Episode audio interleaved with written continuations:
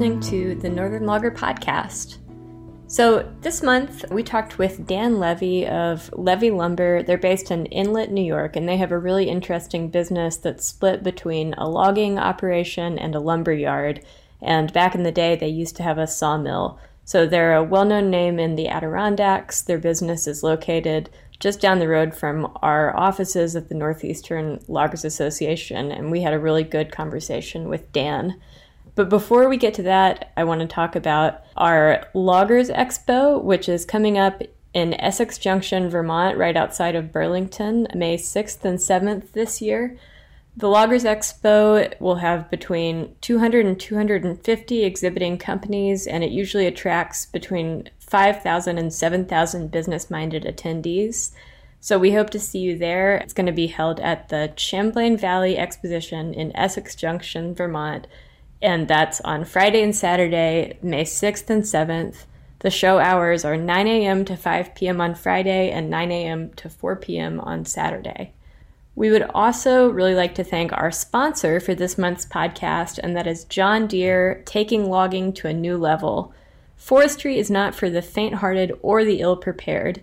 To get things done in difficult conditions, you need to take advantage of every available tool. That's why more loggers are relying on web based Timbermatic maps and onboard Timber Manager, which provide access to real time production and machine location data. As a part of John Deere Precision Forestry, these tools allow you to streamline communication, increase efficiency, and see your job sites in a whole new way. You can find more information about this at johndeere.com slash precision forestry. That's johndeere.com slash precision forestry. Okay, and now to our interview with Dan Levy. I guess my first question is just how did y'all get started? I started here as a kid, like 10, 12 years old. By the time we were 12, we probably were helping out the service shop, and we had an old sawmill. All of us boys started out there very young, tailing saw and putting lumber away. Mm. That's how we got started. And then by the time you were 14, you had your working papers. That was your true summer job. That's just what you did. There was so much going on. Where was the sawmill? It was right at our, you know, where our home base is. Uh, no, I don't. On 92 Limekiln Lake Road is where the okay the sawmill was, and then we through the course of the years, then we downsized it and run on a yard. Some of the problem in trying to staff, so we just went to just turned into just a retail yard, put up another building what kind of sawmill was it? It was a circle saw with mm-hmm. a, with a live carriage. I mean, planers. It was almost all softwood though. okay. Yeah. Did a, a, lot of rough cut back then. Everybody built out of rough cut. Mm-hmm. You know, it was just common. A two and by four was a full two inch by four inch, right? Or even a little more. Did your dad start it? Yeah, yeah. Sixty one when I think he went went business. Okay. And how did he end up in this area? His parents had a camp, a hunting camp, on Sixth Lake Bay or Sixth Lake or something. And he'd come up, you know, summers and falls, and then he worked for Sid a few times and got to know the Paynes then, because he's actually from Herkimer. Oh, okay. You know, and then, uh, and then after working a few summers with him, you know, when he got out of got out of high school, took his back packed basket and clothes and moved up here and said this is what he wanted to do. So, wow. I think he rented over Jim Payne's Marina for a while. If I can oh, remember wow. right. That's where you got to start. How many siblings do you have? Personally, do I have, or my family in front of me? Yeah, your family that went into the business. There's four of us. My parents had four of us. There's John, who was in the loader. Mm-hmm. And then Julie, who's not in the business anymore. And then there's me and Jerry, who is the youngest, who is in the other in one of the other trucks. Okay. And so, did everybody? Did you and your brothers all get into it at 14? Everybody started at a very young age. Yeah, it, even maybe even younger. Yeah, because then by the time, God, the next person was 15, 16, 17, they moved on to something else, and mm-hmm. then you took over their roles in the sawmill. I might have worked in the sawmill a little bit with Jerry, and I might have worked in the sawmill a little bit with John, but typically by then they were we're three years apart. Mm-hmm. So, you know, by the time I'm 14. He's you know I mean 17 and doing something else. You know what I mean? Or he was delivering lumber because he could drive. So then that person was driving and delivering lumber, and then you were tailing the saw and feeding the planer and putting the lumber away. How? So the order is John, you, Jerry. Or? Yes, yes, Okay. for the boys. Yep. Okay. Um, and so, uh, how how did the logging operation fit in? Um, they always had the stuff, you know, I mean, the, the, the logging stuff as long as I can remember. My dad said they got into it. They started as a sawmill, but he said when the sawmill season shut down you couldn't saw in the winter, you'd starve waiting the spring. He said we actually, believe it or not, used to beaver trap for money. You, to, I was like, he's like, that was the income. Yeah. I- It's hard to fathom such a thing from my perspective Right. he said, you know, then we had an old dozer and we're going to skid out some logs. That's kind of how we got started. He said, I needed income for the winter. Mm-hmm. You know, so that that's how we got into the logging part because there weren't these other sources of income. There wasn't all this caretaking. Right. This was a totally different area. Totally. You know, there was no such thing. So we needed work. He said, and that's that's what we did. So we started. Then we got a little single axle. It was incredible. They had some really really neat old pictures that when our shop burned, Oh we wow. lost because they oh, were. Oh, no. I'd al- you could have seen the old old sawmill and the old. It is just the next step up from Sky Pilot. I'm telling you, it's just. it was just like that was their that was their truck. You know that Yeah. it was just. He said back then that was like a big deal. Mm-hmm. You know, he had some really neat stories, and you saw that doors and an old mill building here fell in. You know, just Right. that's just how everybody did it. Right. Totally. That's how it evolved. And the yard was even a mud hole. It was just a, a mess. It's nothing like today. It just, even as a kid, we'd ride up there in Dad's truck, standing on the seat because there was no seatbelt laws or child restraint. you literally totally. stood on a regular cab pickup, four or five of us, and pile out, get back in the truck because it was so mighty, didn't want all the mud and stuff. You know, we'd climb up the sawdust pile where the sawmill was and fill all your pockets with sawdust. and the parents would get so mad at that. Just, Oh. yeah, it was totally changed from what it is now. Um. So, what kind of equipment were were you all working with back then? Uh, the, in the sawmill, it was a, it was a head saw, circle saw with a frick carriage. I mean, a frick live carriage. Uh, uh, then they got to a was it a Melot live deck because way back it wasn't a live deck. You had to roll them on with a peavey. Mm-hmm. They had a Pettibone Super 10 or Super 7 was a forklift way back then. Back then they had just cable skidders. They had lots of timberjack and then evolved to John Deere. You know, and, and then by the 70s they started to advance a little more, and then they got into some of the first Hahn harvesters and that stuff. That was interesting, you know, really big in mechanization back then, ahead of everybody. You know what I mean? Right. Yeah. Uh, back then there was more markets. You know, Deferiet was going strong. what is that? Uh, Deferiet was champion international in in just outside of Watertown. You know, Okay. in Deferiet, that was a really good market. I was told. You know, and then when I started logging full time, when I got out of trade school, went to trade school, got out of that, and then they put me in a cable skidder. Back then, was chainsaw and cable skidder. I cut a lot of wood for Deferiet.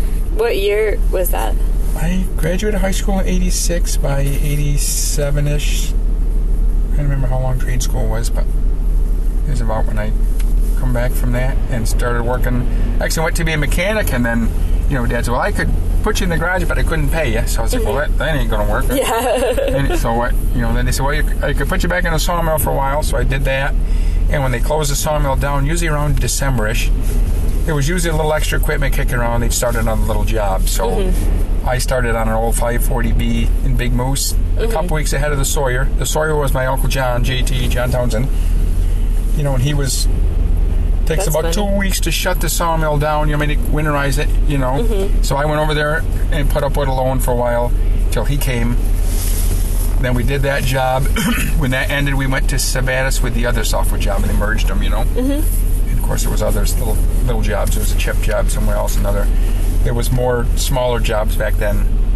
Not like today. We just have just one logging job. right. Used to be a lot more diversity Right. than today. Well, so since you came on in the mid 80s, can you just give an overview of how the company has changed and when Uh-huh. when did your dad retire? Dad still really isn't retired. Oh, okay. He's not. He's uh, you know still. You know, you're apt to see him today. He's he drives one of our trucks, so he's still driving truck. wow. And what's his name? John, Okay. John Senior. Yeah, he took a load yesterday. He'll come in today. You know, I'm assuming he'll draw the rest of the spruce out. Usually we put him in the in the tandem. We have three tractors and lots of trailers, and the other tandem we have him draw the spruce and the veneer out to Kevin's got like a concentration yard. Okay. And then anything overrun, they might draw a little wood back to the shop for pulp for spring or firewood or something. You know what I mean? Mm-hmm. Something that he can do with a tandem this close and and aid and assist the job. You know, Yeah. I do got a couple other sub haulers that are coming. Actually, he sent me a text. I didn't text him back. We got some of those mat logs over there in the corner for Mm-hmm. Yeah. those timber mats. Right. They, they want to come tomorrow and get them, and we're trying to keep the landing cleaned up because we know winter's coming to an end here. It changes so Right. fast. Yeah. And that sun gets high. Two days the road is just oh my. Oh, if totally. careful. It's unpredictable. So, yeah. So we're, we're like I say we're we're slowing things down, and the and the wood is close. We saved to the end. So Right. I don't need three skidders today. They'll just bury John.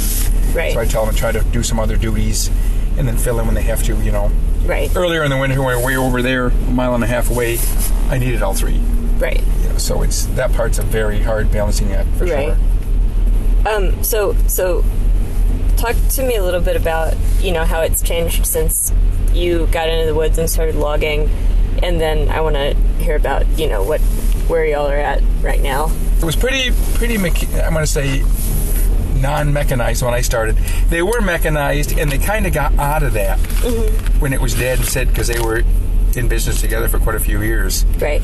You know, they were frustrated with price of equipment, breakdowns, longevity, that stuff. You know, they kind of got away from feller bunchers.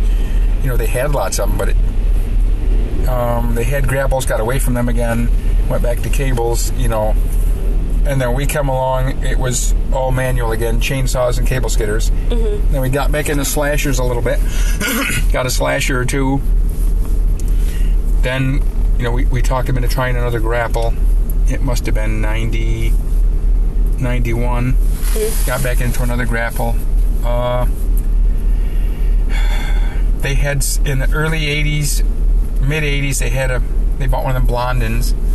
You know, they for some reason the job couldn't make it work. That was a frustration part. Dad said they spent all this money. It was parked out back their shop. You know what I mean? Mm-hmm. Whether they couldn't find the right jobs or the wood or the operator, there was lots of dynamics involved, as you can imagine. Right. Personalities, people's Right. ability to make something work. You know, Right. uh, and, and that's kind of what got him away from them feller bunchers again and that stuff. Totally. So then we, we come along and ask him about trying to grapple and why and um, got back into chippers again only because the market was there and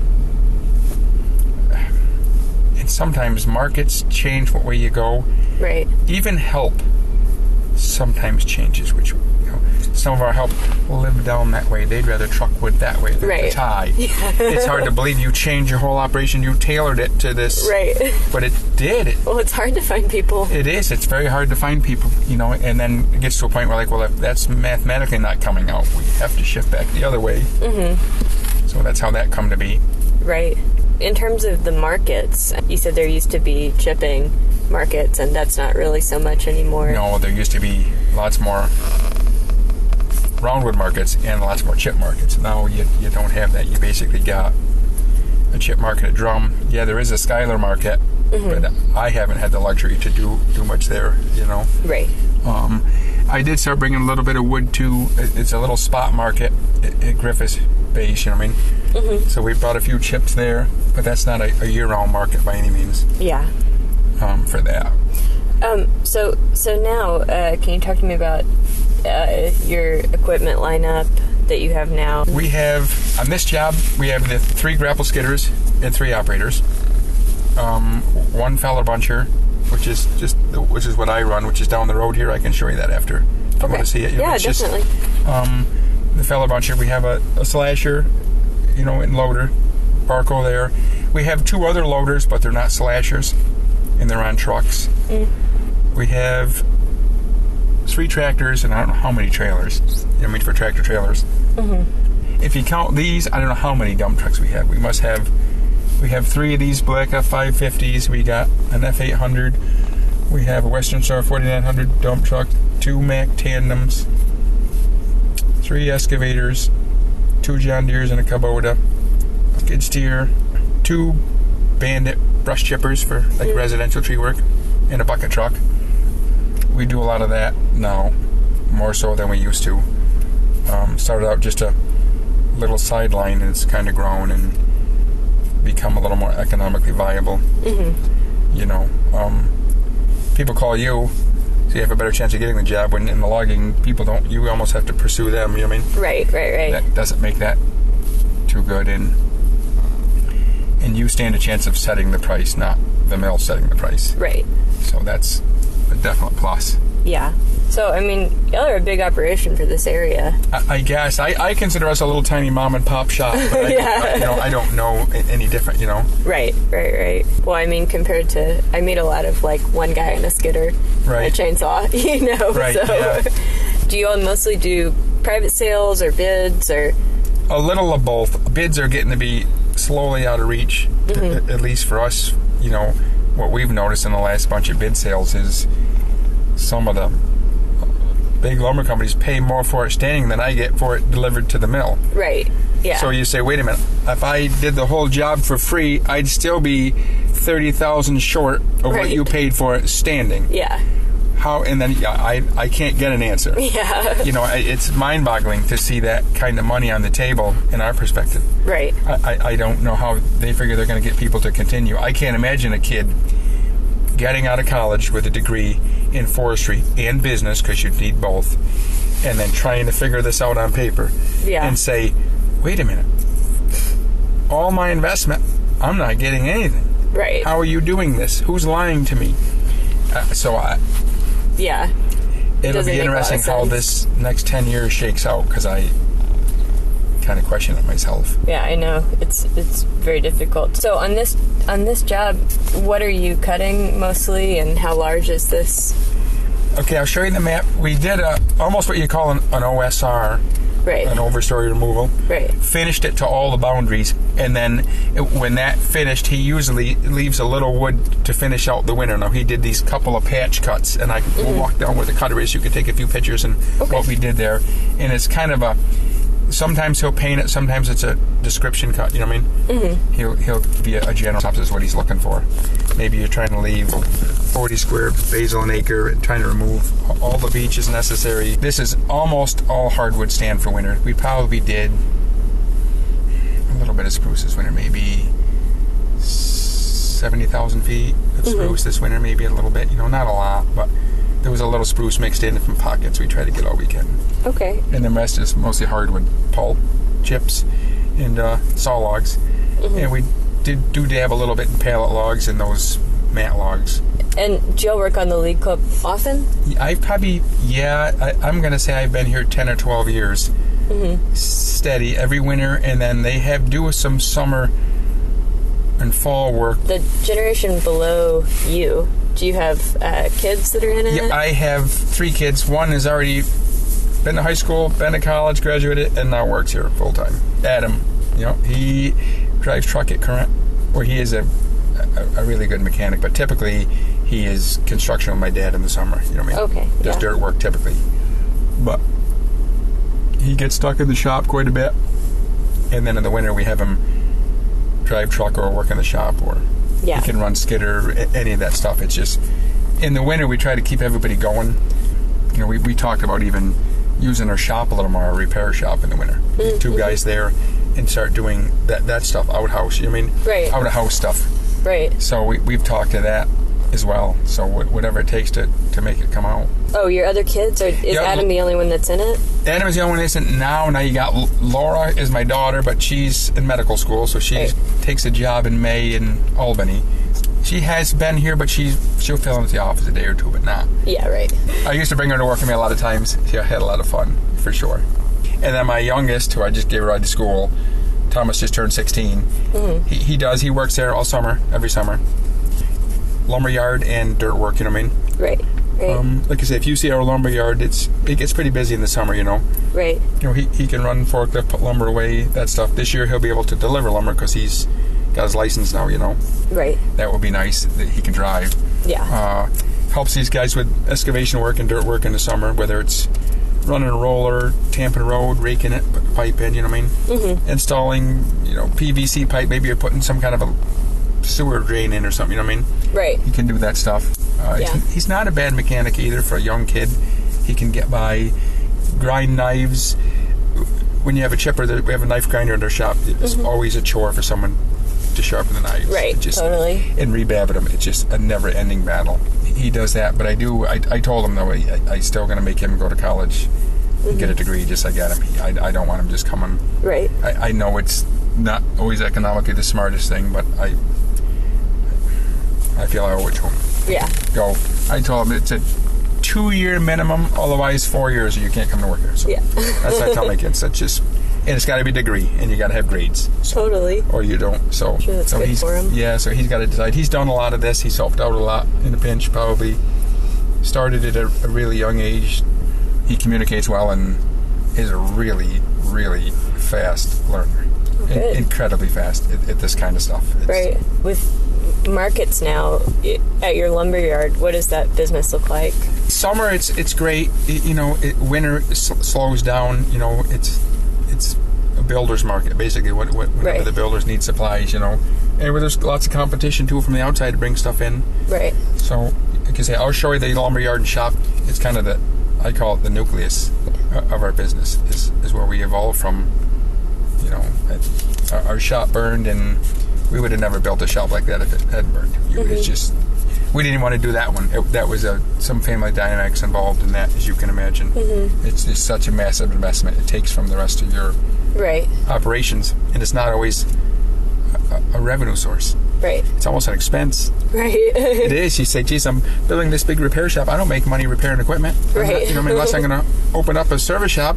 yeah. It- but you know, some of that we I gave in to dad, and mom. They were still here, and you know, they wanted when it was it was their turn. I, I thought, you know, Right. they bought a lot of stuff that we wanted. Yeah. Yeah. You know, like I say, we'll try that. You want to try one of them? It's pretty risky investment, you know. Mm-hmm. So when they wanted that, you know, I think my dad's always wanted that. He's definitely the the core of the place. It's, I, I said, well, I'll, I'll back him, you know. Hey, thank you for listening to this month's Northern Logger podcast. We want to thank our sponsor, John Deere, again. John Deere taking logging to a new level. Forestry is not for the faint hearted or the ill prepared. To get things done in difficult conditions, you need to take advantage of every available tool. That's why more loggers are relying on web based Timbermatic maps and onboard Timber Manager, which provide access to real time production and machine location data. As a part of John Deere Precision Forestry, these tools allow you to streamline communication, increase efficiency, and see your job sites in a whole new way. You can find out more at johndeere.com slash precision forestry. And we also hope to see all of you at our Loggers Expo 2022 in Essex Junction, Vermont, May 6th and 7th. All right, have a good month.